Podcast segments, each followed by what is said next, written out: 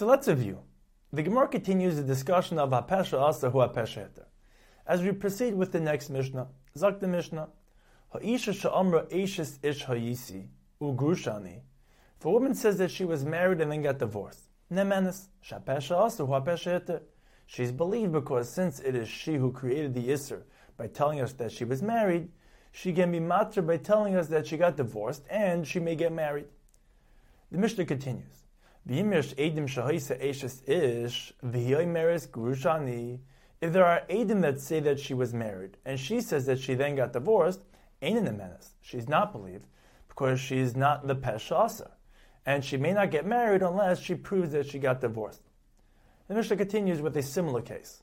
Amra nishbeisi. If a woman says that she was taken captive by Goyim, but was not violated, nemenes, shapesha asu pesha and she may marry a kohen. If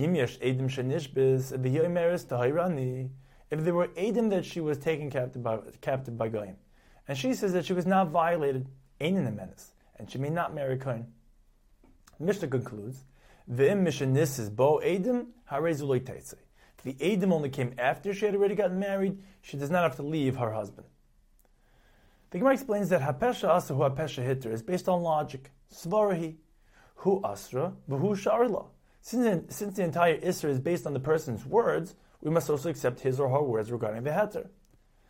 The Gemara goes on to cite a brisa with a slightly different case. Ha'isha sha'amra eshes ishani, v'chazr amr pnuyani. She first said that she was married, then she said that she was not married, and in the menace, because shavla nafshechaticha di yisura. Once she declared herself asr as an eshes ish, she cannot retract her statement even with ha'pesha asr ha'pesha heter. Whereas in the Mishnah, in the case of Eshes Ish Hayisi, Begrushani, or Nishbesi B'Tahirani, she's not retracting her original statement. Rather, she's adding that nevertheless, she's not Aser. Therefore, if it's a case of a Pesha Asu, Ha Pesha Hitrim Nemenis. However, the Brisa adds that in its case of a retraction, Ve'imnas na maslet vareha, if she gives a plausible explanation why she made her original false statement of Eshes Ish Ani Nemenis she is believed to say Pnuyani, based on Hapesha also who Hapesha Hitter. The Gemara proceeds to present a related, brisa. Shnayim oimrim meis, v'shnayim oimrim loy meis. Shnei Edim say that her husband died, and Shnei Edim say that her husband is alive. Or, Shnayim oimrim nisgarsha, v'shnayim oimrim loy nisgarsha. Harez loy tinase. She may not remarry, because it's trey trey. And Habola bashim tali, because it's a streka deraisa. But if she did remarry, she may remain with her husband. And as the Gemara explains, only benis is la'echad me'edeha. If she married one of the Adim who testified that her husband died, and by marries Barili, she says that she is sure that her husband died. As Rashi explains, she says, Barili ilu hayukayim hayaba. He certainly would have come home if he's alive. Rabbi Nachman Rabbi Yossi differentiates. Bo Adim achkach nisis teitzeh. If the second Adam who say that he's alive came first, and she remarried afterward, she may not stay. It's a knas. She is penalized because she was not supposed to get married. However, if she remarried first, and the second Adam came later, she may stay with her husband because at the time she married him, it was permitted based on the first Adam.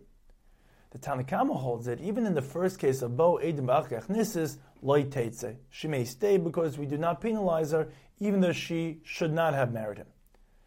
The Gemara presents a ruling of Rabbi Yechanan, which Rav explains as a third opinion in the above machlekes regarding trey trey, in the case of bo edem akach nisus. Rabbi Yechanan differentiates between where the claim is mace and where the claim is niskarsha. In the case of shnaim amr mace, v'shnaim amr loy mace, loy like the Tanakama, because makashasai. The husband turns up alive, she cannot deny it and will be caught in a lie. Therefore, we accept her claim of barili. But in the case of Shnaim Am Nisgarsha, Vishnaim Am Loy Nisgarsha Teitze, like Rabbi Nachman Rabbi Yasi.